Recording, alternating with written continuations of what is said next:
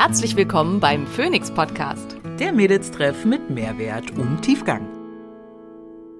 Ich bin Dr. Simone Koch und hier, um außerhalb meiner ärztlichen Tätigkeit möglichst vielen Menschen Wissen zu Gesundheit und Wohlbefinden nahezubringen. Ich bin Maria Schalo und ich übersetze das Nerdige für den Normalo und bin meines Zeichens CEO der unqualifizierten Kommentare.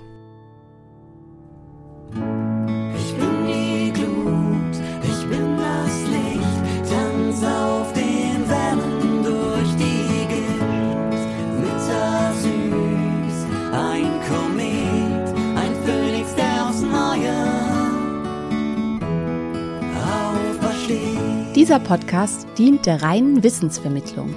Es werden Angebote gemacht, wie du Dinge umsetzen kannst, um dein Leben zu etwas mehr Energie zu führen. Es wird jedoch kein Behandlungsverhältnis geschlossen.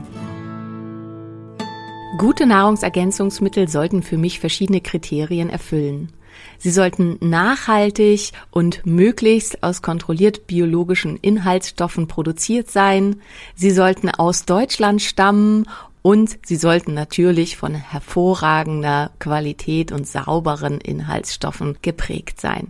Hier kann ich euch alle Produkte von Naturtreu absolut ans Herz legen. Ihr bekommt hier Produkte wie zum Beispiel Nervenstärke, ein B-Vitaminkomplex mit aktivierten B-Vitaminen oder auch Blutkraft, ein Eisenkomplex kombiniert mit Fenchel, der weniger stark auf den Magen schlägt, oder auch Flammengarde, die Zusammenstellung aus verschiedenen sekundären Pflanzenstoffen aus Weihrauch, Ingwer und Zimt, die dabei helfen können, Entzündungen vorzubeugen oder diese zu bekämpfen. Mit unserem Code PHOENIX10 erhaltet ihr 10% auf alle Produkte von Naturtreu.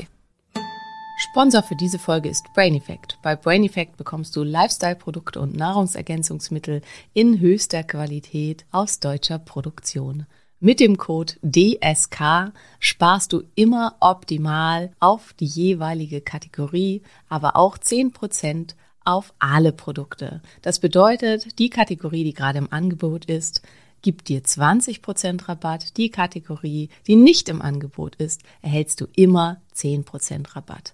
In einigen Wochen bekommst du 20% auf alle Produkte. Mit DSK liegst du also immer richtig. Guck mal hinein in die wundervollen Produkte von Brain Effect.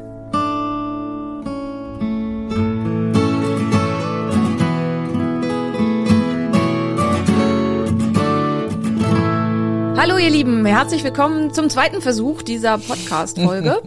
Schön, dass ihr alle wieder eingeschaltet habt und vielen, vielen Dank, dass ihr dabei seid, obwohl wir euch letzte Woche versetzt haben.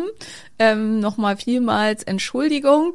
Also ich aus meiner Sicht habe alles gegeben. Ich bin durch den ganzen Urlaubsclub gelaufen, um einen Platz zu suchen, an dem es still ist, weil ich hatte folgende Problematiken.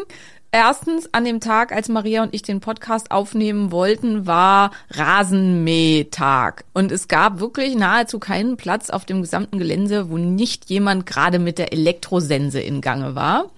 Dementsprechend habe ich mich ganz weit nach hinten verkrümelt, habe mir dann einen Platz gesucht an dem, Eventzentrum, was die da auch mit haben, und habe mich da hingesetzt in der Hoffnung, dass es da ruhig und still ist. Was ich nicht bedacht habe, ist, dass sie natürlich in dem Eventzentrum die Events proben und vorbereiten und so weiter. Das heißt, da haben die aufgebaut für den Abend, da waren dann Leute, die da rumgeschrien haben, während sie die Tische aufgebaut haben, und Ende vom Lied war, dass wir schon eine Stunde eigentlich auch einen schönen Podcast aufgenommen haben.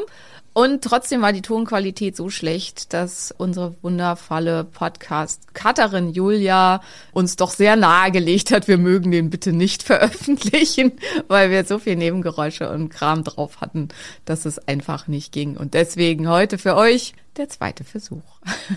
Man sagt ja auch immer, der zweite Versuch, also eine Probe ist immer wichtig fürs Exempel, ne? Und deswegen machen wir jetzt hier einfach das Exempel und machen es noch viel, viel besser als die letzte Folge.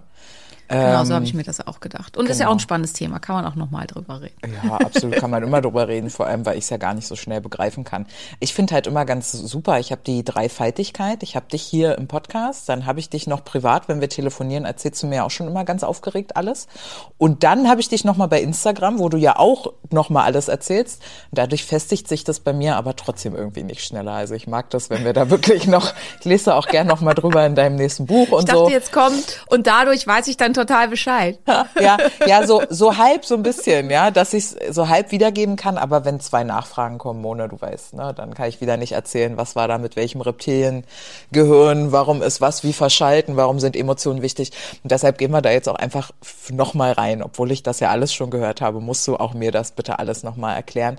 Der Anfang für uns war ja überhaupt darüber zu sprechen, wie verstärkt sich Verhalten, wie entstehen Süchte? Das ist ja heute das Hauptthema, ne? Also warum werden wir überhaupt süchtig? Was ist da, warum ist unser Gehirn so dämlich und bringt uns in ein ja dann ungutes Verhalten für uns? Was beziehungsweise, ist da los? Was ist halt eigentlich eine Sucht? Also beziehungsweise und welche Hirnzentren werden hier angesprochen und daraus folgt dann auch, also weil ganz viele halt, also die Zentren, die hier verantwortlich sind, sind die gleichen Zentren, die für das Festsetzen aller Gewohnheiten und aller mehr oder weniger reflexiven Verhaltensweisen verantwortlich sind. Und sind dadurch natürlich super wichtig und hatten halt vor allen Dingen evolutionsbiologisch eine ganz, ganz hohe Bedeutung. Mhm. Und da können wir auch, also weil du eben schon gesagt hast, ich rufe dich dann ganz aufgeregt an und erzähle dir allen möglichen Kram. Und manchmal ist es wirklich ganz, ganz aufgeregt. Also letzte Woche war ich irgendwie in irgendeinem Thema total drin und dann haben wir telefoniert und ich mich versehe, hatte ich Maria irgendwie eine halbe Stunde vollgesülzt mit meinen ganzen neuen Erkenntnissen und Studien. Ich liebe das. Das ist wie so ein, ich weiß gar nicht, als würde man so ein Abo kaufen irgendwo und kriegt direkt so, es gibt doch so eine App, die liest dir Bücher vor, in 15 Minuten, genau. Ja, ganze Bücher in irgendwie 15 Minuten. So fühlt sich das an, Mona, als hätte ich so ein ganzes Studium Verhaltenspsychologie absolviert in 30 Minuten Telefonat mit dir. Ist halt super, ne? Und ich liebe deine Energie dabei auch. Ich merke mir aber einen Scheiß davon. Deswegen gerne nochmal raus damit.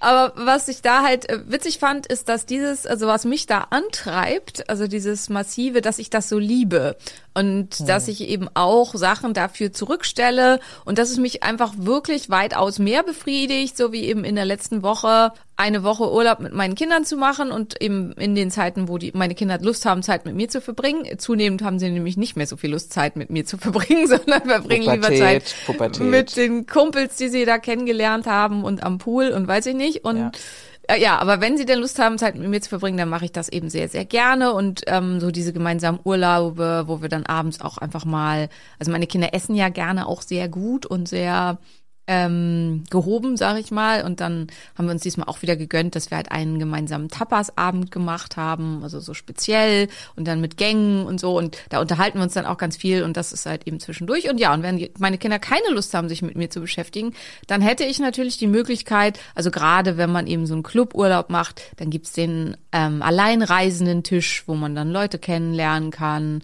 Und es gibt halt auch so diese Jeder-kann-mitmachen-Events, wo man dann halt eben auch mitmachen kann und darüber Leute kennenlernen kann und so.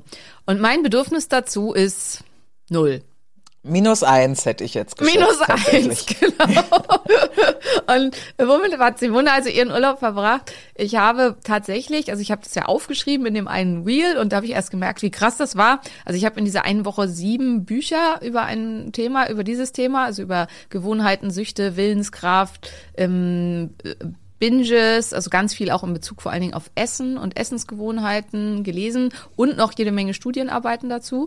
Und das hat mich unglaublich befriedigt und mir ganz, ganz, ganz, ganz viel Spaß gemacht. Verstehe. Und habe unter anderem da auch gelesen, es gibt das Phänomen, das heißt tatsächlich so, das Cognitive Orgasm. Das ist der Moment, wo von einem aha, interessant, man kommt zu aha, so hängt das alles zusammen. Und das ist definitiv eines meiner Laster, wie immer man das betrachten möchte, weil es ist ja durchaus abhängig nach Gehirnorgasmen.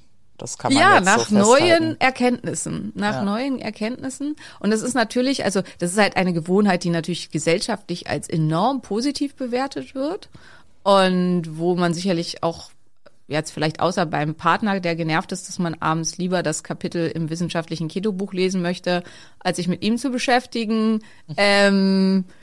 stößt man da jetzt nicht unbedingt auf Kontra, was das angeht. Ja. Nichtsdestotrotz ist es halt was, also ich ziehe die Bücher und das Lesen von Studien und neue Erkenntnisse auf gewissen Gebieten dem Kontakt zu fremden Menschen vor.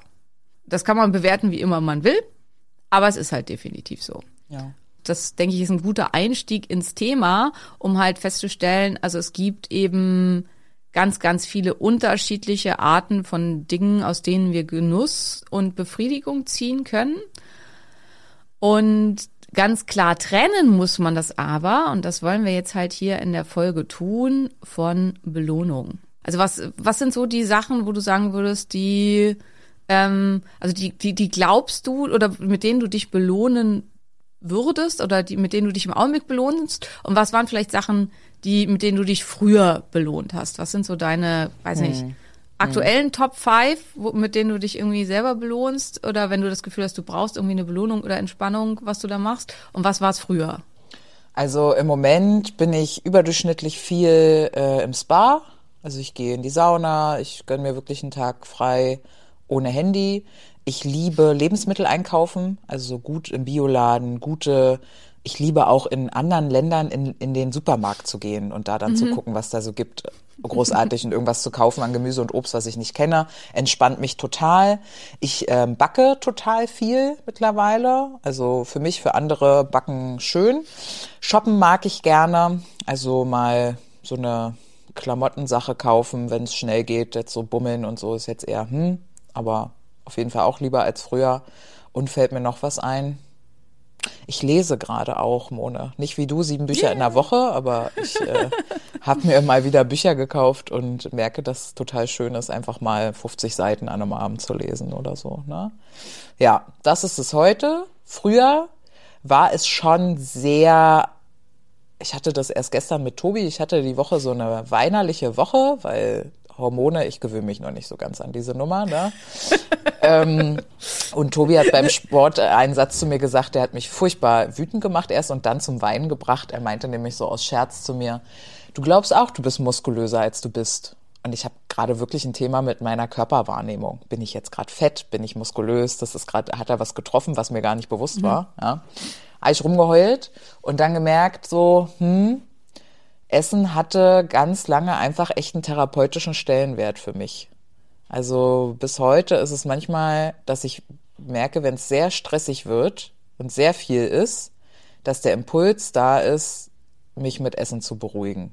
Und hat das funktioniert? Weil, also es gibt zum Beispiel eine recht große Studie, wo man geguckt hat bei Frauen, wann haben sie besonders viel Lust auf Schokolade, und eben festgestellt hat, wenn sie stark gestresst sind, wenn sie traurig sind, wenn sie ängstlich sind. Und dann hat man geguckt, gehen die Ängste, Traurigkeit und so weiter weg durch den Konsum der Schokolade, und hat festgestellt, nein, es wird kein bisschen besser durch den Konsum der Schokolade. Sie haben nur hinterher zusätzlich Schuldgefühle. Korrekt, hätte ich jetzt genau so beschrieben. Wodurch wird's besser? Reden mit lieben Menschen, also bei mir. Okay, ne, also es ist tatsächlich so, du hattest dieses Bedürfnis danach, aber es hat eigentlich nicht geholfen. Nee, genau. Du hast halt ganz kurz diesen Dopaminkick oder irgendwas. Also ganz kurz fühlt man sich halt besser. Schon, also kurz wie so ein Release. Also wie in den Filmen, wenn sich die Süchtigen so Heroin in die Vene, Arterie, keine Ahnung, ballern und dann ist... Vene, Arterie wäre schlecht. Okay, Vene. Und dann siehst du, wie das Gesicht sich so entspannt, ja, und man ist so ganz kurz, aber das genauso schnell ist es vorbei. Also gar nicht, dass man danach dann einen schönen Trip hat, sondern das ist, man muss dann irgendwie weiter essen und lenkt sich eher ab. Also es ist eher so... du hast es ja schon mal beschrieben, das beschreibst du bestimmt gleich nochmal ausführlicher, dass der Kopf sich ja dann, also es geht dann auch immer weiter, was kann ich jetzt essen, was kann ich jetzt essen, was esse ich als nächstes, so, du bist dann schon, dein Gehirn ist schon auf der Suche nach noch mehr Essen und weiterer Ablenkung und so, aber das Thema hast du für dich ja nicht bearbeitet und das geht auch nicht wirklich besser, ja. Ja, das beschreibt es halt echt total gut, weil was man ganz klar unterscheiden muss, ist, dass es einen massiven Unterschied gibt zwischen Verlangen, Genuss und Befriedigung. Das sind drei ganz, ganz unterschiedliche Dinge und die auch in unserem Gehirn ganz unterschiedlich funktionieren. Und also die Zentren und auch Dopamin wird halt oft als Belohnungshormon bezeichnet und wird halt als das damit in Zusammenhang hängenden Zentren, erzähle ich gleich, wer da alles dazugehört, werden als Belohnungszentrum bezeichnet. Tatsächlich sollten sie aber, wird das Ganze inzwischen bezeichnet als Belohnungssystem. Und es geht hier mehr um Motivation und Drang. Also im Englischen ist es ja Urge. Ich finde, Drang klingt im Deutschen ein bisschen komisch, aber es ist das einzige Wort, was mir irgendwie dazu einfällt als Übersetzung. Also, dass man halt den Drang hat, was zu tun. Mhm. Aber es hinterlässt nicht unbedingt Genuss und Befriedigung, also nicht zwangsweise.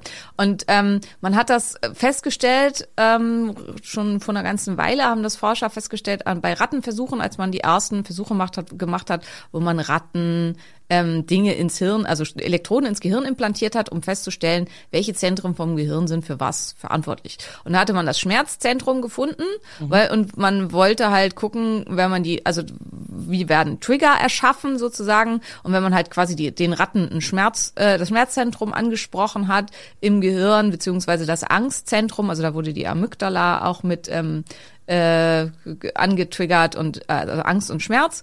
Die Ratte hat dann den Ort im Käfig, an dem sie diesen Stromstoß bekommen hat, nie wieder aufgesucht, weil sie halt, da hat man halt Traumaforschung gemacht. Ne? Man hat Hirntraumata quasi Traumata bei den Ratten ausgelöst, indem man quasi die Zentren, die für Schmerz und starke Angst verantwortlich sind, per Stromstoß rangebracht hat. Und ein junger Forscher, der noch nicht so geübt war mit Labortechnik und so weiter, hatte eines Tages eine Ratte, die sich ganz merkwürdig verhalten hat. Die ist nämlich immer wieder in den Bereich des Käfigs gerannt, wo sie diesen Stromstoß erhalten hat, und hat da die ganze Zeit rumgelungert, offensichtlich in der Hoffnung, dass sie einen weiteren Stromstoß kriegt. Und dann haben sie ihr einen weiteren Stromstoß gegeben und haben halt geguckt, also wenn sie ein kleines bisschen weiter nach rechts gegangen ist, und haben das dann immer weiter gemacht und konnten damit die Ratte quasi fernsteuern, indem die Ratte sich halt immer weiter in die Richtung bewegt hat, wo sie dann einen Stromstoß gekriegt hat. Und es wurde klar, die Ratte ist total wild auf diese Stimulation des Gehirns. Und dann hat man sich überlegt, okay, ist das einfach nur eine schwer masochistische Ratte, die das gerne mag, wenn sie Trauma und Angst bekommt? Genau. Oder es liegt hier was anderes vor. Und dann haben sie festgestellt, wir haben die Elektrode an den falschen Platz implantiert. Und haben auf diese Art ein Hirnzentrum entdeckt, und dann hat man weitere Rattenversuche gemacht. Und dann hat man halt Ratten diese Dinger implantiert, und dann durften die Ratten selber Stromstöße auslösen. Und dann haben die Ratten tatsächlich diesen Schalter so lange betätigt, bis sie vor Erschöpfung ohnmächtig geworden sind.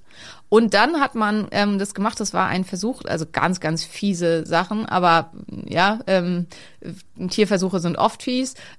Es war auf jeder Seite ein Schalter, und zwischen den beiden Schaltern war ein heißes Netz, also was so heiße Drahtfäden, und die Ratten mussten über dieses heiße Netz laufen, um von einem Schalter zum nächsten zu kommen, um immer wieder einen Stromstoß auszulösen, weil man konnte die nur abwechselnd auslösen, auf der einen oder auf der anderen Seite. Und die haben das so lange gemacht, bis ihnen komplett die Füße verbrannt sind.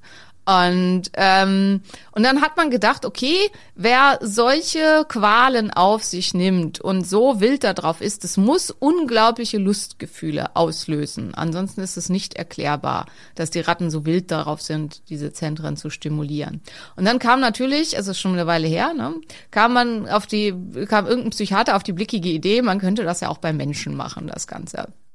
Und dann haben sie das auch bei Menschen gemacht. Und auch bei Menschen war das so, dass man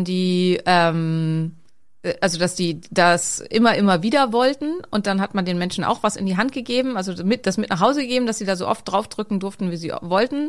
Und sie haben es gemacht. Und nachdem man ihm die Elektrode schon wegimplantiert hat, da hat er immer noch über 200 Mal auf diesen Knopf gedrückt und darauf gewartet, dass wieder ein Stromstoß kommt, bevor der Versuchsleiter ihm irgendwie gesagt hat, dass er da bitte mit aufhören soll und dass das nicht passieren wird, weil die Elektrode weg ist. Also auch die Menschen waren da halt ganz wild drauf. Interessanterweise. Schatz. Ja. Den Menschen wurde auch so eine Elektrode ins Gehirn transplantiert. Genau. Genau wie bei den Ratten. Genau wie bei den Ratten. Und dann haben die den Knopf bekommen und haben genauso reagiert wie die Ratten. Was ist denn da angesteuert worden? Da ist ein Lustzentrum oder was? Oder ist das ist genau, darum geht's, da komme ich jetzt zu. Man dachte dann, das war noch zu Zeiten des Behaviorismus, das heißt, wo man gedacht hat, man kann alles mit Verhalten begründen. Emotionen, Gefühle und so weiter waren damals wissenschaftlich als Mumpitz angesehen, als nicht anerkannt. Und interessanterweise hat man deswegen die Menschen auch überhaupt nicht befragt, wie sie sich damit gefühlt haben. Sondern man ist also auch, wenn man diese Versuchsabläufe heute durchgeht, inzwischen gibt's ja die Forscher und so alle nicht mehr und auch die Versuchsteilnehmer nicht, steht da nicht drin, wie haben sich die Leute denn dabei gefühlt? Warum haben sie das gemacht? Man ist einfach davon ausgegangen, es muss ein enormes Lustempfinden verursachen, es muss ganz viel Genuss machen, sonst würden die Leute das nicht machen. Und deswegen wurde dann festgelegt, das ist das Belohnungszentrum und hier wird Genuss ausgelöst. Tatsächlich ist es aber das Verlangen nach Befriedigung, was hier ausgelöst wird. Und man hat das dann später wiederholt und man hat halt einige, die noch greifbar waren, dann später dazu befragt. Da war aber quasi das Kind schon im Brunnen gefallen. Da hieß das Ding schon Belohnungszentrum. Ne? Und da dachte man schon, es geht hier um Befriedigung und um Genuss.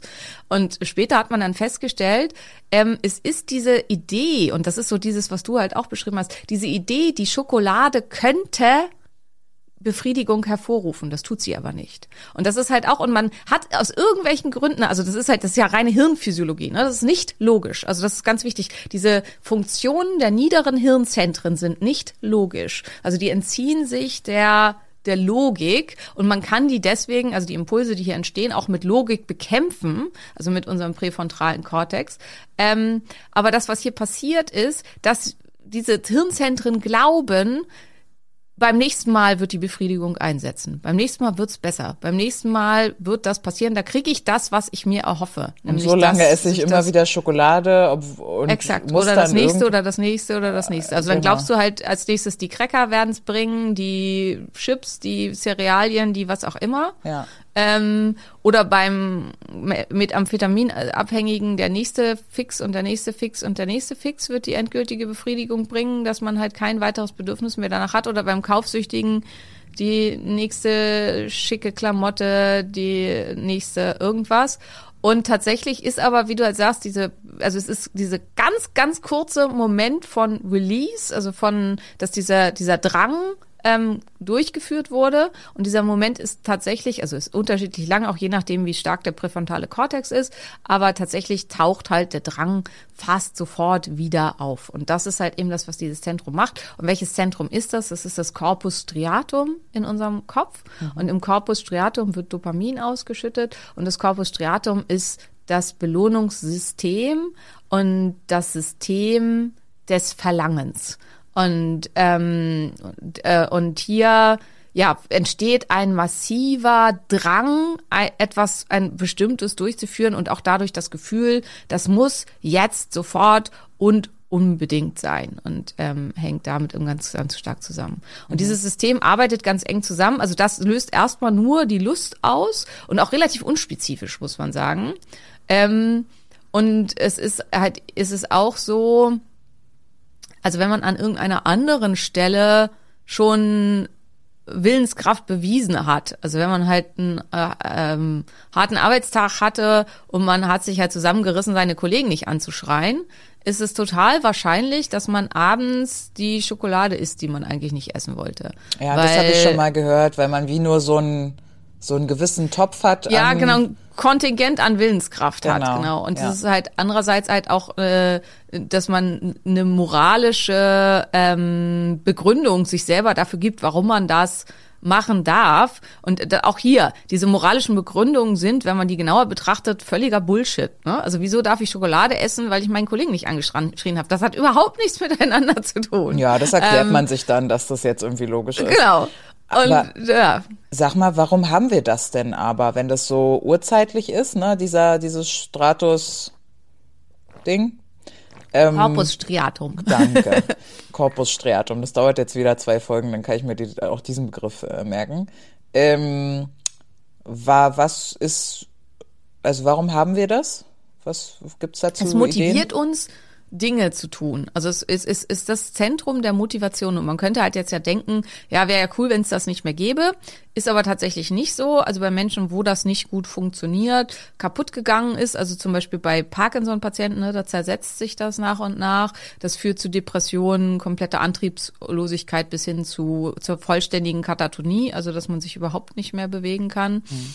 Und in völliger Bewegungslosigkeit verharrt, weil keine Motivation mehr da ist, irgendetwas zu tun. Mhm. Und also dieses Zentrum ist unglaublich wichtig. Und dieser Drang nach Befriedigung ist das, was uns quasi vorher aus der Höhle getrieben hat. Weil es war ja kuschelig und gemütlich in der Höhle und da waren halt auch nette Leute und vielleicht gab es sogar irgendwie halbwegs irgendwas zu essen, aber wahrscheinlich nicht halt. Und wir hätten halt niemals die Welt entdeckt. Wir hätten niemals die nächsten krassen Tiere oder irgendwas gejagt. Wir hätten niemals die Geschlechtspartner aus dem Nebenstamm gefunden, erkundet und uns mit denen gepaart, so dass es halt nicht zu massivem Inzest gekommen wäre, ohne diese Zentren. Okay. Und die sind halt auch für alles, was wir sonst machen. Also, dass ich immer das nächste Buch lesen möchte, dass ich so ein hohes Bedürfnis danach habe, neues Wissen anzusammeln, für mich Sachen zu verknüpfen, Dinge zu bauen, dass du Lust hast, zum Sport zu gehen und da neue Sachen zu ergründen und so. Das machen auch alles diese Zentren. Das heißt, die haben schon durchaus eine massive Notwendigkeit.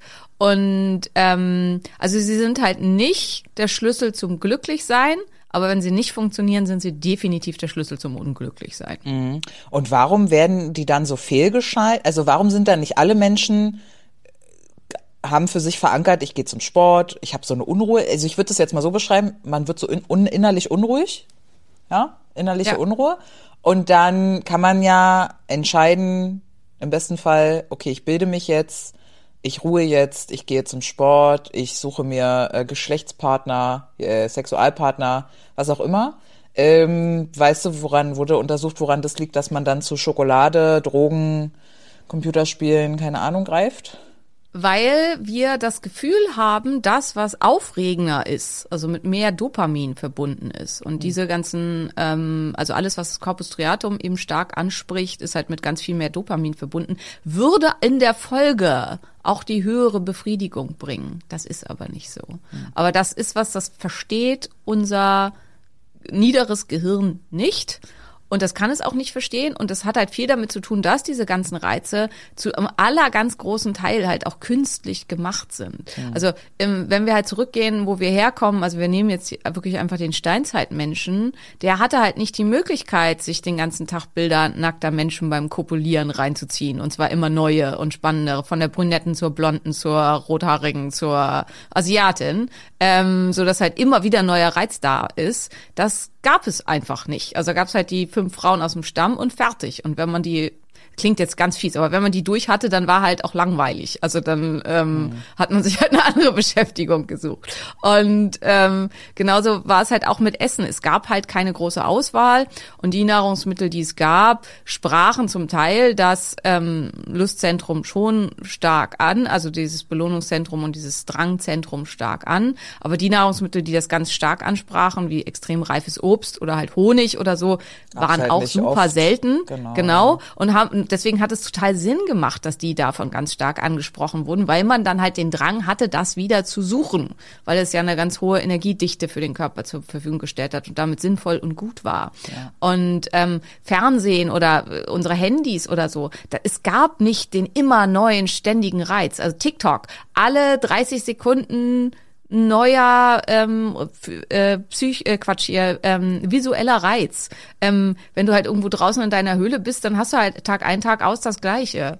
Und es gibt halt ganz wenig visuelle Reize. Und wenn du neuen visuellen Reiz hast, dann ist das halt super spannend und toll, weil dann gibt's da halt auch wahrscheinlich was Neues, Cooles zu entdecken und macht total Sinn. Und das ist halt auch, also ich habe ein Buch gelesen, was auch wirklich sehr, sehr spannend und gut ist, das heißt The Age of Addiction und wo es halt darum geht, warum sind wir denn so anfällig für diese ganzen Sachen? Warum ist unsere heutige Welt so?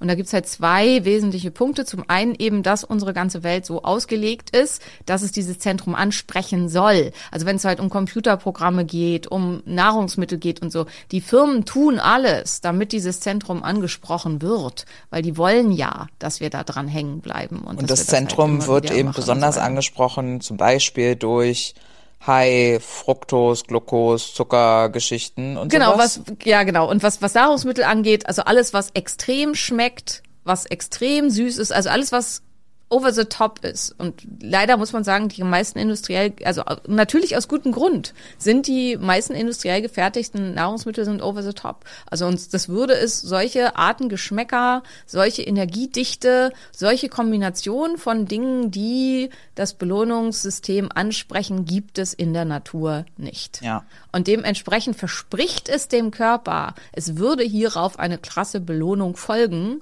Und dass die nicht folgt und dass auch der nächste Bissen und der nächste Pot Cerealien und die nächste Tafel Schokolade das auch nicht bringen wird, das versteht dieses Zentrum nicht. Ja. Und ist halt immer wieder auf der Suche auf diesen Drang. Und das andere ist in Bezug, also wenn wir jetzt ganz weit gehen, also auf echtes Binge-Eating, also auf wirklich 8000, also ja, es werden ja zum Teil 8.000 bis 10.000 Kalorien konsumiert in einem so ein Binge. Ja. Das ist noch was anderes. Hier kommt es durch diese Masse an Essen und diese Masse an Zucker meistens und Kohlenhydrate, kommt es zur massiven Ausschüttung von bestimmten Endomorphinen und Systemen aus dem GABA-Neurotransmitter-System, also im beruhigenden System. Und das hat tatsächlich kurzfristig dann auch einen massiven Genussfaktor. Also hier werden dann halt Hormone und Neurotransmitter ausgeschüttet, die wirklich für den kurzen Moment extreme Befriedigung hervorrufen, ähnlich wie Heroin. Und da lernt der Körper dann wirklich halt auch erstens krasser Urge, also krasser Drang, das zu essen, weil so krass lecker und also das stark ansprechend, wenn auch nicht befriedigend, also nicht wirklich. Und dann aber in der Folge extremer Genuss. Und wenn der Körper das einmal gelernt hat und man hat dafür eine Veranlagung und ist dafür anfällig, dann kann es halt eben sein, dass man darauf hängen bleibt. Mhm. Und dass man eben lernt, wenn ich dieses Verhalten durchführe, hat das diesen Effekt und dass man da immer wieder hin zurück will. Und für Essen ist es für viele ganz schwer, das anzunehmen. Es ist für alle Arten von Drogen und Süchten schwer, das anzunehmen. Aber da machen wir ja auch nochmal eine extra Folge zu Binge-Eating drüber. Ich würde gerade gerne beim Gehirn an sich, bei dem Aufbau bleiben, weil ich habe eine Frage. Ist es so, dass unser Gehirn sich so in Schichten aufgebaut hat, also dass es so wie so eine Mozartkugel ist, in der Mitte, ich hoffe, alle wissen, was eine Mozartkugel ist, ne? In der Mitte Nougat, dann Marzipan, außen Schokolade. Also in der Mitte Nougat ist das Reptiliengehirn, ist das so das erste Gehirn gewesen, was wir hatten, und alle Schichten, die außen drum kamen sozusagen, sind die neueren Bewusstsein, Logik und sowas, ist das so? Ja, okay. Jein. Weil was man natürlich, also so wird das gern beschrieben, laienphysiologisch, es gibt auch ein Buch dazu, irgendwie, es heißt irgendwie 7 Things You Didn't Know About the Brain, und die beschreibt das halt genau so, und das ist natürlich für, also du hast ja das jetzt ja auch sofort so hergeleitet, das ist halt für den Nicht-Wissenschaftler und Nicht-Mediziner und so weiter am leichtesten zu verstehen. Dass man sagt, Reptiliengehirn, das war zuerst da, und dann kam das Mittelhirn, das hat sich da außen rum dann gebildet, das ist die nächste Stufe, und dann kommt das Großhirn, und das ist quasi der Chef, und das ist halt das Zentrum des wahren Ichs, und das ist am weitesten entwickelt. Tatsächlich ist das aber natürlich Quatsch, weil im Laufe der Evolution kamen zwar diese Dinge hinzu, aber die anderen Zentren haben sich ja mitentwickelt. Also das Reptiliengehirn ist nicht auf dem Stand wie bei Reptilien, wo sich halt nichts weiterentwickelt hat, sondern es hat sich halt eben mit den anderen Zentren zusammen weiterentwickelt. Und das ist halt auch, dass diese Zentren sind alle massiv miteinander verknüpft, und keins davon arbeitet in Eigenaktion. Und also für die Entstehung von Gewohnheiten und von Drängen und so weiter. Also keiner, Gott sei Dank, keiner von uns führt das ja durch, wie wenn halt eine Elektrode in dieses Zentrum eingepflanzt wird. Also selbst wer... Also bei extremen Süchten kann das in ganz, ganz krasse Richtungen gehen. Aber selbst wer, was weiß ich, pornoabhängig oder irgendwas ist, kann schon sein, dass es extrem ist. Aber trotzdem kann der sich halt zusammenreißen und mal 30, 40 Minuten kein Porno gucken oder so. Und also niemand macht sein Verhalten so lange zwanghaft, bis er ohnmächtig wird. Außer jetzt in Bezug auf mit Amphetamin, Heroin oder so. Also da kann es halt dann schon zu körperlichen Zusammenbrüchen kommen, aber tendenziell halt auch über einen recht langen Zeitraum und nicht sofort und hintereinander. So, und da sind andere Zentren halt eben noch mit beteiligt. Also das Corpus striatum spielt eine ganz, ganz große Rolle, aber es gibt auch das Ventrale und das Dorsale, und vor allem das Ventrale ist halt impulsiv. Das heißt, es kommt zunächst ein Impuls, den wir selber auch im Griff haben, also den wir selber geben. Ventral ist vorne, links, ventral rechts? Ventral ist Richtung Bauch und dorsal ist hinten, also ist der vordere und hintere Bereich des Corpus striatum. Ja. Und also der nächste Zentrum, was damit zusammenhängt, ist der orbitofrontale Kortex. Der gehört auch noch mit zum Reptiliengehirn und die Amygdala.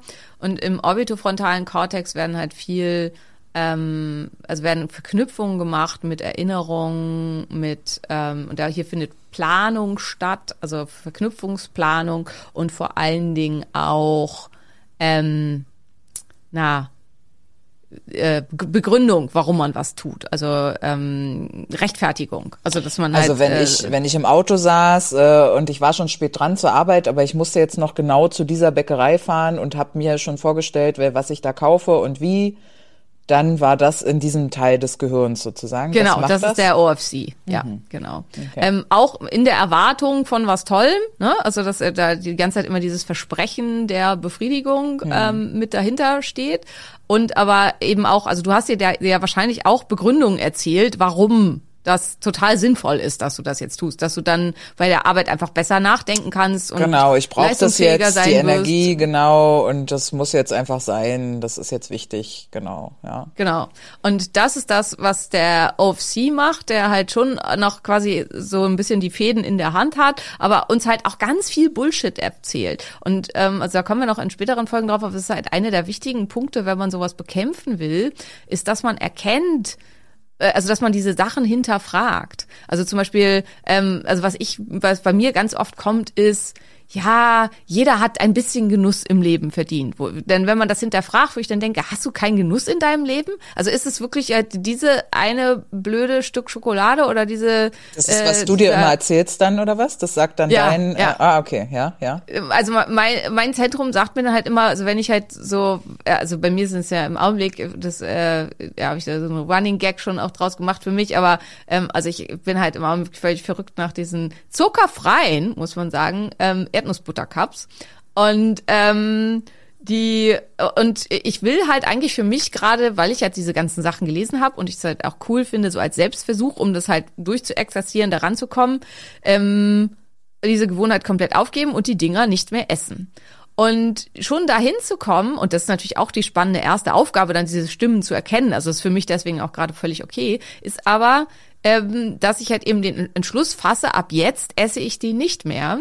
Und zu diesem Punkt komme ich im Augenblick noch nicht, weil diese Stimmen in meinem Kopf sind, denen ich im Augenblick auch noch nachgebe, auch wenn ich inzwischen verstanden habe, dass ich das eben nicht müsste, die mir erzählen, ja, ein bisschen Genuss in deinem Leben hast du auch verdient, ein kleines Laster hat jeder, du machst so viel für dich, du bist so diszipliniert, das ist völlig okay, da spricht überhaupt nichts dagegen. Und das sind tatsächlich auch die Sachen, wenn ich das irgendwo berichte, die dann unter einem Reel kommen, tausendmal genau diese Kommentare. Also das ist halt typisch was halt der orbitofrontale Kortex uns erzählt. Und warum willst du? Also weil grundsätzlich kann man ja sagen, ja, why not, ist halt mal so ein Peanut Butter Cup, weil du isst die zu oft, oder was ist der Grund, warum Nee, das ist einfach für mich ein Selbstversuch. Also ein-, zweimal am Tag so ein Ding zu essen ist total unproblematisch. Es ist weder ungesund noch, also selbst die Nährstoffzusammensetzung ist ganz okay und so. Also das spricht überhaupt nichts dagegen. Nee, ich würde für mich einfach gerne, also das ist halt für mich schon im Augenblick so ein bisschen...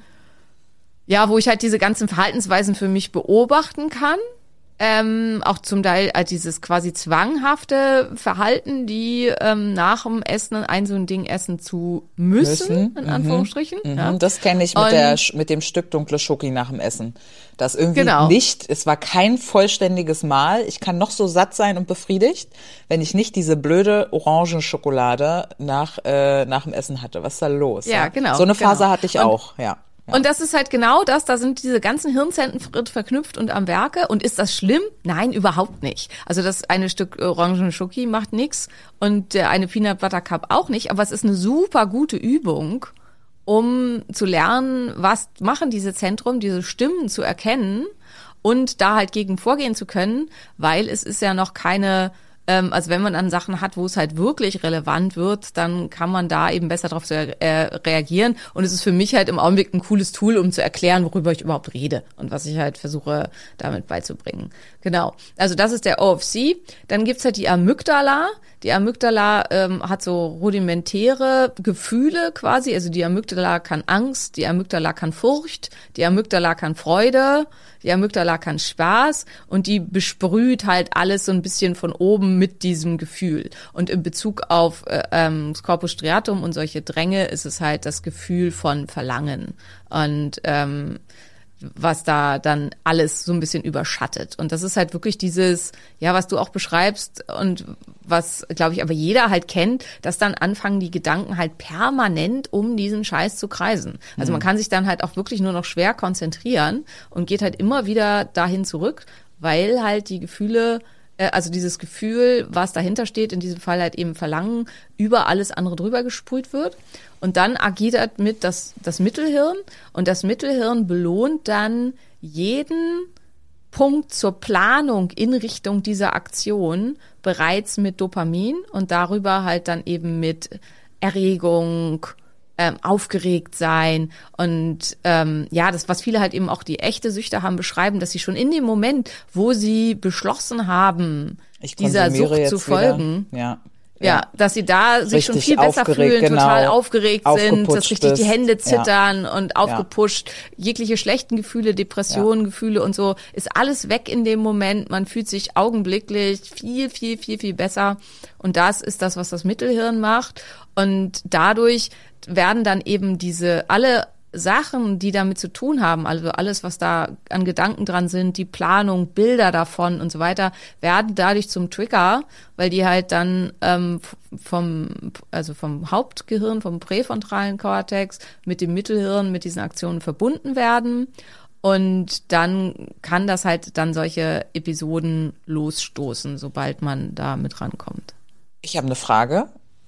Ich denke gerade an sowas wie verbotene Früchte sind die süßesten. Gibt es dazu auch irgendwas im Gehirn, was da angestoßen wird? Warum, gerade wenn wir Verbote auf etwas legen, ist es dann genau dieses, was dann losgeht mit dem Self-Talk, wo man sich dann und dieser krasse Food-Fokus oder Fokus auf die Sache, kommt es auch daher?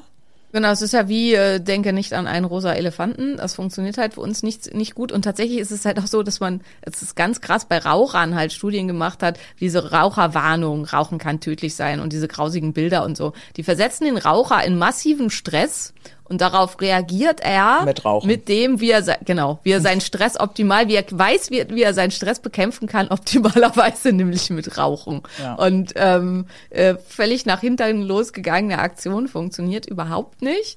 Und also so ist es halt mit einem anderen auch in dem Moment, in dem du dir das verbietest, konzentrierst du dich ja eigentlich auf die Geschichte. Das heißt, du hast diesen Mechanismus losgestoßen in deinem Mittelhirn und Corpus striatum und so. Und du hast so einen, also diesen Kreislauf, deswegen heißt es halt auch Belohnungssystem, weil das kreist dann immer so lange, bis es halt einmal ausgelöst wurde. Das hast du in dem Moment angestoßen und das kreist dann so lange, bis halt der Drang erfüllt wurde.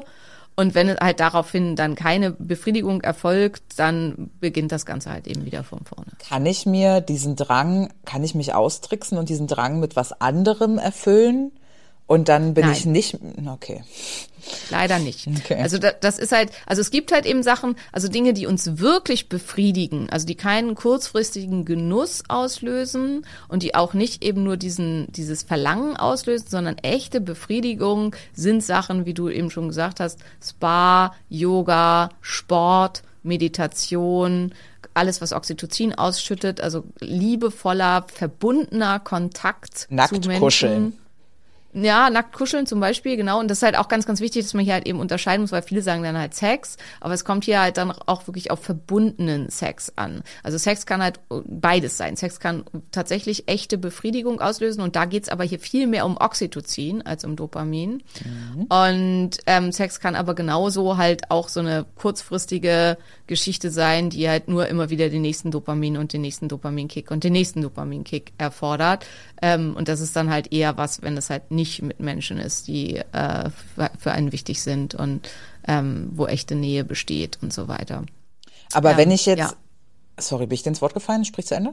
Nee, alles gut. Okay. Ich wollte nur deine Frage noch so ein bisschen weiter ausführen. Kann ich das mit was anderem befriedigen?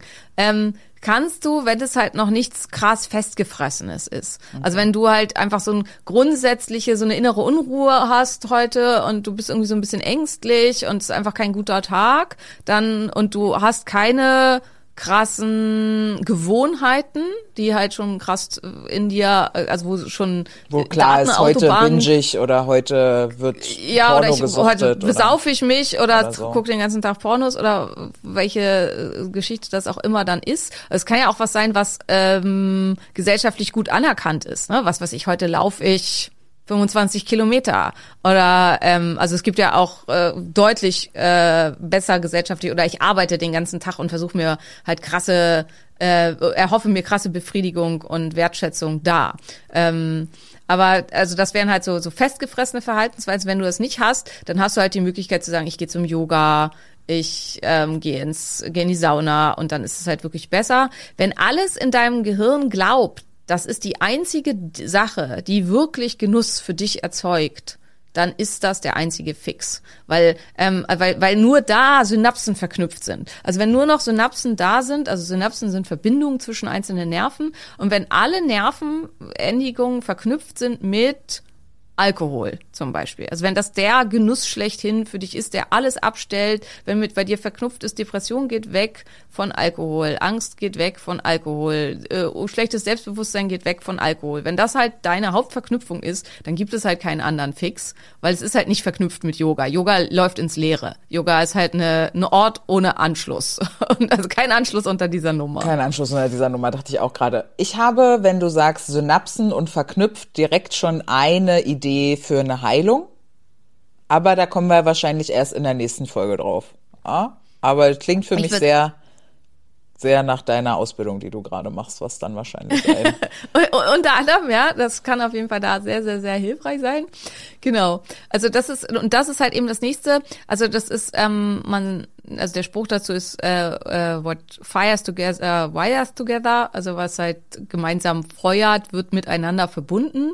Und wenn ich quasi, also das ist halt dieses typische, also wenn ich, und das ist wie Trigger entstehen, wenn ich immer zu viel Alkohol trinke, wenn ich in dieser Kneipe bin oder mit den und den Menschen zusammen bin, dann werden hier halt feste Verknüpfungen erstellt. Mhm. Und wenn ich halt immer, um meine Angst zu dämpfen und meine Unruhe zu dämpfen, Alkohol trinke, dann werden hier Verknüpfungen erstellt, so Angst, Unruhe gleich Alkohol.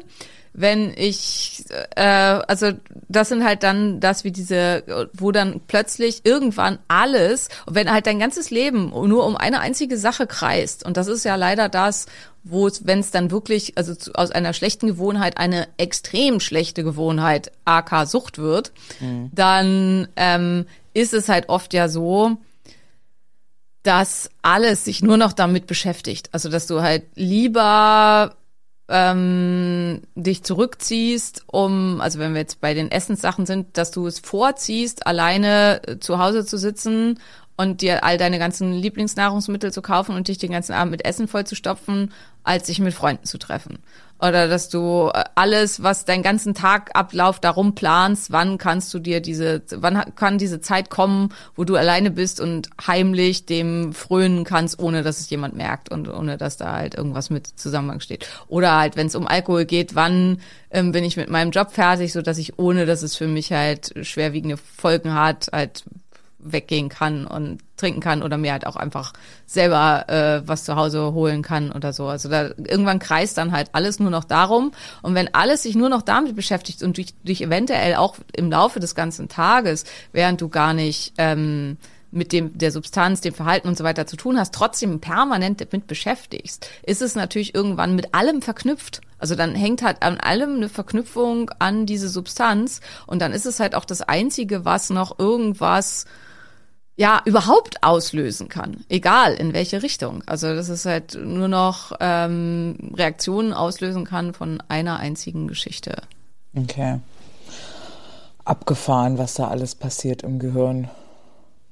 Total, also es ist super spannend, finde ich, super spannende Versuche aber, halt auch in dem ganzen Bereich. Oh, sorry, ja? Aber das klingt ja, das klingt auch irgendwie danach, als wäre ja nichts davon gesetzt. Absolut, genau. Das ist ganz, ganz wichtig. Nichts davon ist in irgendeiner Weise gesetzt. Es ist das, also Neuroplastizität. Früher dachte man ja immer, was einmal irgendwie da fix ist, das bleibt so. Inzwischen weiß man und das hatten wir ja auch schon mal in einer anderen Sache, nichts, was wir sind, nichts, wie wir sind, ist tatsächlich fix. Alles kann sich komplett wieder verändern. Es ist natürlich, wenn das traumatisch läuft, irgendwie ganz, ganz ungut. Also es gab einen Fall von einem, ich glaube, Gibbons hieß der oder Gibbons oder Gab, wie auch immer, ein Arbeiter, ein Stahlarbeiter, super netter Typ, total integer, loyal, sehr beliebt. Und bei einem Unfall ist dem eine Metallstange durch den Kopf gejagt worden. Und er ist nicht daran gestorben, sondern es wurden halt Bereiche seines Gehirns einfach dauerhaft verletzt. Und danach war er super impulsiv, aggressiv, unfreundlich und halt ein ganz, ganz anderer Mensch. Und hier wurden halt, das ist natürlich jetzt nicht das, wie man da vorgehen will, aber hier wurden halt eben Bereiche im Gehirn zertrennt und durchtrennt, die das nicht hätten sollen und haben ihn zu einem vollständig anderen Menschen gemacht. Und das, was da aber passiert ist, können wir eben auch selber. Also man kann all diese Verbindungen wieder lösen. Und man kann sich auch wirklich stark verändern. Und wenn ich jetzt halt so über mich auch nachdenke, also einfach in den letzten 4 Jahren seit meiner Trennung, also ja, einfach wenn ich denke so da zu dem Zeitpunkt, ich dachte, was ich alles dachte, was ich nicht alleine kann und nicht alleine schaffe, so viele Dinge, vor denen ich Angst hatte oder auch in Bezug auf Traumatherapie und so, was sich alles verändert hat. Also noch vor, weiß ich nicht, einem halben Jahr konnte ich nicht alleine rausgehen und konnte halt schon gar nicht im Dunkeln irgendwie alleine unterwegs sein oder irgendwas. Und das hat sich halt alles wieder zurückverändert und ich konnte das alles wieder neu vernetzen, sodass es halt jetzt auch wirklich unproblematisch ist. Und das finde ich halt ganz, ganz wichtig, wenn man die Sachen verstanden hat. Und das ist deswegen der erste Punkt. Und jetzt habt ihr halt fast eine Stunde zugehört und ihr habt noch keine Lösungsvorschläge bekommen. Und ich weiß, das ist immer furchtbar frustrierend. Aber deswegen Cliffhanger. Damit machen wir dann nächste Woche weiter auf jeden Fall. Aber was das Wichtigste ist, das erstmal zu verstehen ist, dass wirklich in jedem von uns mehrere von uns wohnen. Also einmal die tiefen Stimmen, die halt uns Verlangen und Bedürfnisse erzählen, die keine Bedürfnisse sind. Also das ist ein ganz, ganz wichtiger Punkt, weil viele Menschen, also was ich halt ganz, ganz oft höre, ist dieses, ja, ich habe nach dem Essen so krasses Verlangen nach Süßes, ich muss dem dann nachgeben, weil das ist dann ja gut für mich. Mein Körper würde mir dieses krasse Signal nicht senden, wenn ich das nicht wirklich brauchen würde. Und das ist Bullshit. Mhm. Und das ist halt das Erste, das zu verstehen. Der Heroinabhängige braucht nicht den Heroinfix, der Alkoholiker braucht nicht die Flasche Wodka, der Spielabhängige muss nicht pokern, also der wird nicht sterben, wenn er es nicht tut. Und halt im Kleinen, und es wird immer ein bisschen krumm genommen, wenn man das so krasser miteinander vergleicht, aber es ist halt eben, es sind die gleichen Hirnzentren. Ich brauche nicht den Peanut Butter Cup nach dem Essen, du brauchst nicht das Stück dunkle Schokolade mit Orange und Susi braucht halt auch nicht die große Flasche Cola. Ja. Und das ist das Erste, was man verstehen muss, dass diese Signale, die niederen Hirnzentren uns leiten, nichts zu tun haben mit dem, was unserem Körper gut tut. Und das wird aber super spannend, also auch für mich. Ich erinnere mich noch, als ich aufgehört habe mit dem Rauchen oder auch wie ich weg bin von diesem Stück Schokolade, also auch ich meine, ich weiß jetzt, was du meinst mit dem Peanut Butter Cup, glaube ich. Es gibt einfach manchmal so Dinge, wo ich so merke, das fixt mich jetzt so sehr, ich will das nicht mehr. Und dann kommt irgendwann dieser Moment, und das finde ich spannend, wenn du das in der nächsten Folge dann vielleicht ja sogar erklären kannst, woher, wo ich innerlich merke, ach, lass doch mal einfach ohne machen heute. So habe ich auch aufgehört zu rauchen, ne? Ich habe ja bis mittags noch geraucht irgendwie an dem Tag.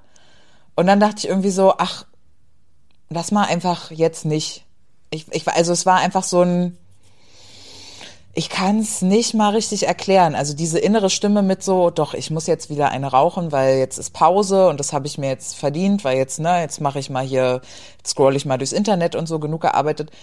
Diese Stimme war auf einmal irgendwie nicht mehr da und wurde ausgetauscht durch die Stimme, die sagt, ach, lass doch einfach mal nicht machen. Ja, so. Also ich finde das super spannend, das können wir beim nächsten Mal auseinanderdröseln, weil ich glaube, dass du instinktiv ganz krass gelernt hast, diese Stimmen zu identifizieren. Und deswegen glaube ich persönlich auch, dass du nie wieder zunehmen wirst. Also ich glaube nicht, dass für dich da ein Risiko besteht. Weil das ja was ist, was ganz oft an dich herangetragen wird. So, hast du nicht Angst, dass du wieder zunimmst und so weiter. Ich glaube, ich hoffe, ich habe da recht, aber ich glaube, du hast in dir die Entscheidung getroffen, nie wieder zuzunehmen. Punkt.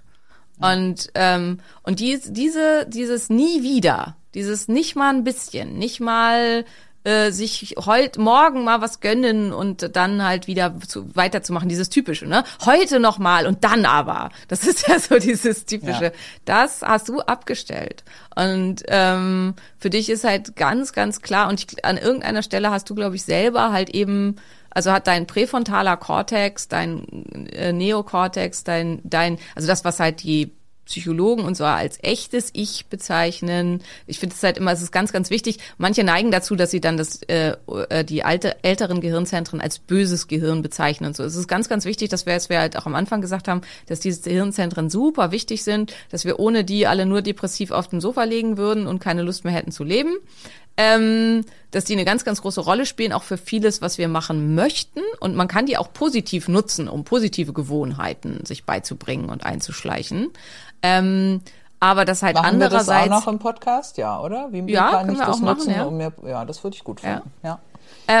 Aber was ganz, ganz wichtig ist, wir haben immer die Wahl. Und ich glaube, das ist halt das, wenn man das erstmal gelernt hat und anerkannt hat, und sich nicht mehr in diese Opferhaltung begibt von, ich kann ja nicht anders, ich muss jetzt rauchen, ich muss jetzt essen, ich muss jetzt, weiß nicht, andere dumme Dinge tun, sondern sich klar zu machen, ich habe immer die Wahl. Das ist der erste Schritt und dann ist es meistens eine klare, echte, nicht verhandelbare Entscheidung. Und da aber hinzukommen, dass man halt sagt, ich treffe jetzt diese Entscheidung und ich treffe die Entscheidung, auf diesen Genuss für immer zu verzichten. Das ist das, was, und ich glaube, dass du das ganz instinktiv gemacht hast, weil du halt auch in der Abnehmgruppe immer gesagt hast, ihr dürft traurig sein, ihr dürft darum trauern, um dieses, dass das jetzt nicht mehr stattfinden wird und so weiter.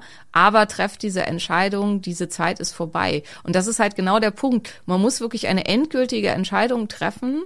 Und da darf man auch darum trauern, weil es geht halt, also gerade auch Essen geht eben mit ganz viel Genuss einher, also mit ganz viel echtem Genuss. Und zu sagen, das ist eben diese modernen, wir können uns das immer schönreden und sagen, ja, das Steak mit Salz und den Kartoffeln, das schmeckt ja auch viel geiler als die Packung Oreos fertig, oder Lasagne, weiß ich nicht, ja, was weiß fertig, ich, ja. Lasagne oder so. Das stimmt auch. Also die Befriedigung ist größer, die echte Befriedigung, aber das Ansprechen des Belohnungszentrums ist viel, viel geringer.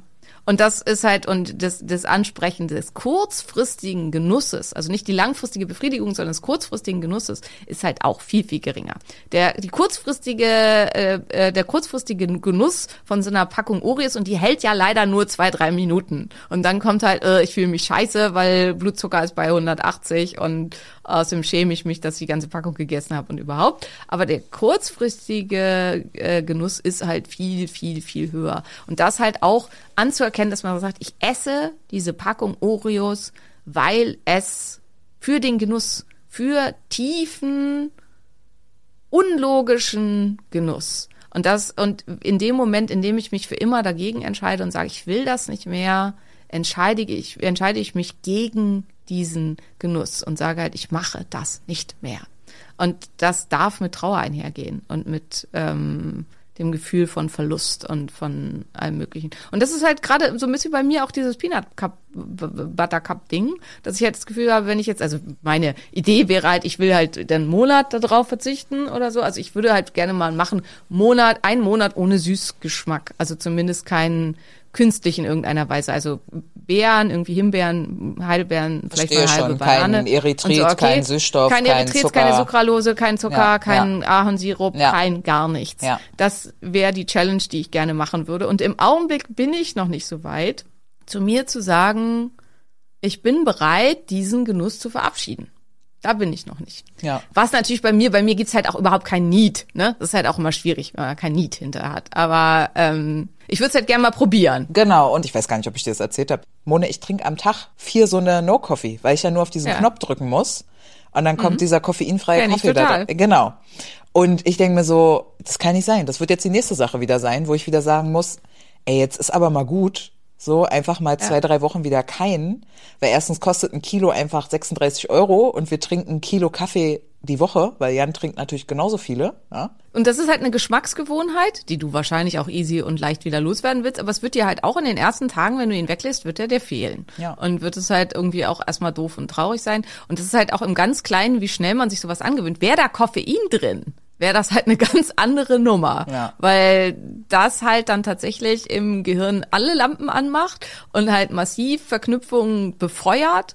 Und dann ist es halt auch vor allen Dingen, wenn die Substanz weg ist, dann macht es halt echten Schmerz und dann macht man halt Vermeidungsverhalten, indem man dann halt das nächste zu sich nimmt, damit der Schmerz weggeht und so weiter und so weiter und so weiter. Ja. Aber da reden wir dann nächste Woche weiter drüber und halt auch, wie wird's man's denn los? Ja. Für euch heute vielleicht noch mal kurz als kurzer Wrap-up: Belohnungssystem und Verlangen ist nicht das gleiche wie Genuss, ist nicht das gleiche wie Befriedigung. Also es sind 3 völlig unterschiedliche Sachen, die miteinander auftreten können. Also es kann sein, ich habe ein starkes Verlangen und ich empfinde dann einen großen Genuss. Also sagen wir mal Sex mit meinem Partner, den ich wirklich liebe. Das wäre halt zum Beispiel ich habe erst ein Verlangen und dann habe ich da einen kurzfristigen Genuss, also vielleicht einen guten Orgasmus und dann fühle ich mich hinterher wirklich befriedigt und wirklich happy damit und kuschel noch und kann dann befriedigt einschlafen. Das wäre halt so eine Konstellation, wo es wirklich halt auch alles miteinander einhergeht. Aber es muss eben nicht. Es kann halt auch sein, es ist das Versprechen, also es ist reines Verlangen und das Versprechen auf Befriedigung und Genuss. Und da kommt quasi überhaupt nichts bei rum. Maria denkt, jetzt bleibt beim Sexbeispiel, das sehe ich an ihrem Gesicht. Ja, wer hatte nicht schon mal schlechten Sex? Du bist einfach geil und denkst so, ja, voila, hier du jetzt der Nächstbeste, kannst du atmen, kannst du gerade ausgucken, komm mit. Und dann hast du nicht mal vielleicht einen kurzen Genuss und schon gar keine Befriedigung danach, weil diese Person eigentlich fremd ist und es fühlt sich gar nicht gut an, jetzt hier irgendwie in diesem Bett zu liegen. Also das kennt vielleicht auch jeder. Und was ich ganz oft hatte schon in meinem Leben, dass ich manchmal gerne Essen schon gekautes, gegessenes Essen zurückgeben möchte, weil ich mir denke, das war jetzt gar keine Befriedigung. Kennst du das? Ja. Wenn man irgendwo essen geht. Ja, absolut. Es roch gut, es sah lecker aus, aber es hat wirklich nicht gut geschmeckt. Es war einfach, ich möchte Storno an Kasse 3 für diese Kalorien, ja? Was für ein Dreckscheiß. Also da dachte ich auch gerade dran, dass ich das auch kenne aus dem Essenskontext, dass es gar nicht befriedigend war und man denkt, jetzt müsste ich eigentlich nochmal selber kochen zu Hause. So, ja. Aber das Sexbeispiel ist halt echt gut, weil es gibt halt auch, man hat das Verlangen und dann auch den Genuss, also gegebenenfalls einen Orgasmus, aber man fühlt sich hinterher trotzdem halt total unbefriedigt und vielleicht halt auch sogar traurig und schlecht. Ja. Und also, dass man halt eben sich klar macht, es gibt eine ganz, ganz klare Unterscheidung dieser verschiedenen Sachen. Das Ansprechen sind unterschiedliche Zentren in unserem Gehirn, die quasi im niederen Hirnbereich sind und die quasi wie eine eigene Stimme und wie eine eigene Person in unserem Kopf sind und eigenständig reden und auf uns einreden und Handlungen versuchen anzustoßen. Handeln tun aber immer wir. Also die endgültige Handlung erfolgt über den präfrontalen Kortex, weil weder der OFC noch das Mittelhirn noch das Corpus striatum können tatsächlich muskuläre Handlungen in Bewegung setzen. Und es gibt halt immer, und für manche ist das der erste Schritt zu erkennen, wann erfolgt der Impuls und aus dem dann halt eine Handlung erfolgt, damit man dann halt eingreifen kann. Es gibt immer eine Chance anzugreifen. Am Anfang ist es nur oft schwer, diesen Moment zu erkennen, also wenn die Kette in Gang gelaufen ist. Und der Topf an Disziplin, Kontingent an, genau, das muss da sein. Also das müssen wir mal sortieren. Ihr könnt uns ja auch vielleicht schreiben, was wollt ihr zuerst hören? Also weil die sind alle so vernetzt, die Themen. Wir gucken mal, wie viele Folgen wir damit befüllen. Ja. Naja, es ist ja, ich meine, alles, was das Gehirn betrifft, da kann man wahrscheinlich 5 Milliarden Sachen draus machen, weil das stimmt, ja. So viel auch Rückschlüsse auf Gesundheit getroffen werden. Also was unterscheidet auch die Hirnphysiologie einer Person mit guten Gewohnheiten von einer Person mit schlechten Gewohnheiten und wie kann das überhaupt passieren und so, ne? Und das ist ist ja alles super spannend. Aber ja, für heute haben wir die Stunde voll. Ihr Lieben, wir wünschen euch eine wunderschöne Woche. Wir hören uns in der nächsten Folge. Das bleibt erstmal das Thema, was uns weiter begleiten wird. Wir werden sprechen über Willenskraft. Wir werden im Besonderen sprechen über Binge-Eating. Welche unterschiedlichen Varianten gibt's da? Wann werden regelmäßige Fressattacken zur Binge-Eating-Disorder? Was sind die Unterschiede und so weiter? Das werden wir besprechen. Wir werden natürlich darüber sprechen, wie wird man den ganzen Kram wieder los? Und auch, wie schleife ich denn Gewohnheiten ein, die ich gerne einschleifen möchte? Zum Beispiel, dass ich jeden Morgen in die Eistonne gehe oder 5 Minuten Yoga mache oder irgendwie sowas. Habe ich mal gleich mit aufgeschrieben in unsere Themensammlung hier, die 3 neuen Sachen wieder mal. Sehr gut, super. Eine wunderschöne Woche euch, ihr Lieben. Wer jetzt auch probieren möchte, wie denn dieser No-Coffee schmeckt, den Maria gerade so nett angepriesen hat, den ich auch immer trinke und einfach großartig finde und was auch eine Gewohnheit ist, die ich mir gar nicht abgewöhnen will, mit Dr. Simone Koch 20, ich glaube, das ist es, weiß ich nicht, aber auf deiner Homepage steht alles so, auf jeden Fall. Gibt's auf jeden Fall 20% und dann tun die 36 € nicht mehr ganz so weh. Die tun auch eigentlich nicht weh, weil der Kopf, ich schwöre, keiner, der bei uns zu Besuch ist, schmeckt den Unterschied. Wir sagen es niemandem, ne? Wir sagen nicht, wir sind koffeinfrei und alle kriegen einfach diesen koffeinfreien Kaffee, weil das ist aus der Bohne, per Wasser entkoffeiniert, also nicht mal chemisch entkoffeiniert und es schmeckt einfach wie ganz normaler Kaffee. So. Ich finde das auch super. Ja. Wir wünschen euch eine wunderschöne Woche. Macht es gut, bis dann. Ciao. Tschüss.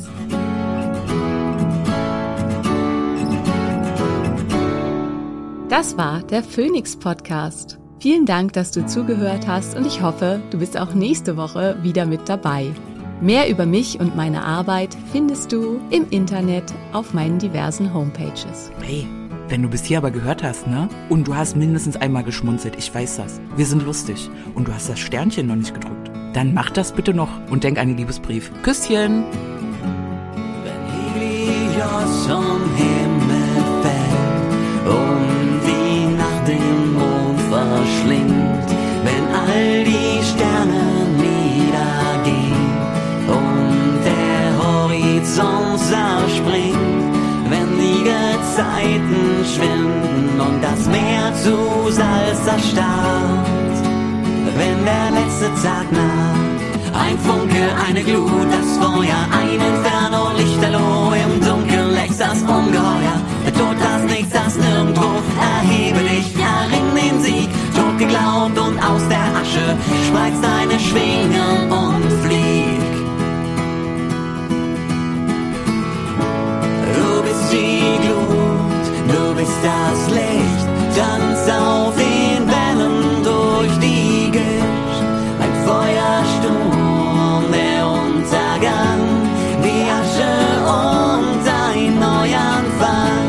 Schwingst dich hinauf zum Firmament, du stürzt hinab, der Himmel brennt. Bittersüß, ein Komet, ein Phönix, der aufs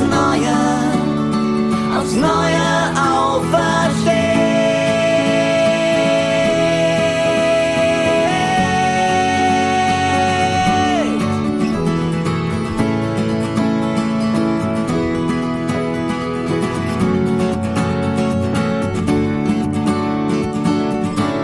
Die Titelmusik bzw. Abspannmusik hat dir gefallen? Dies sind Beauty and the Bard. Guck doch mal auf ihrer Homepage vorbei.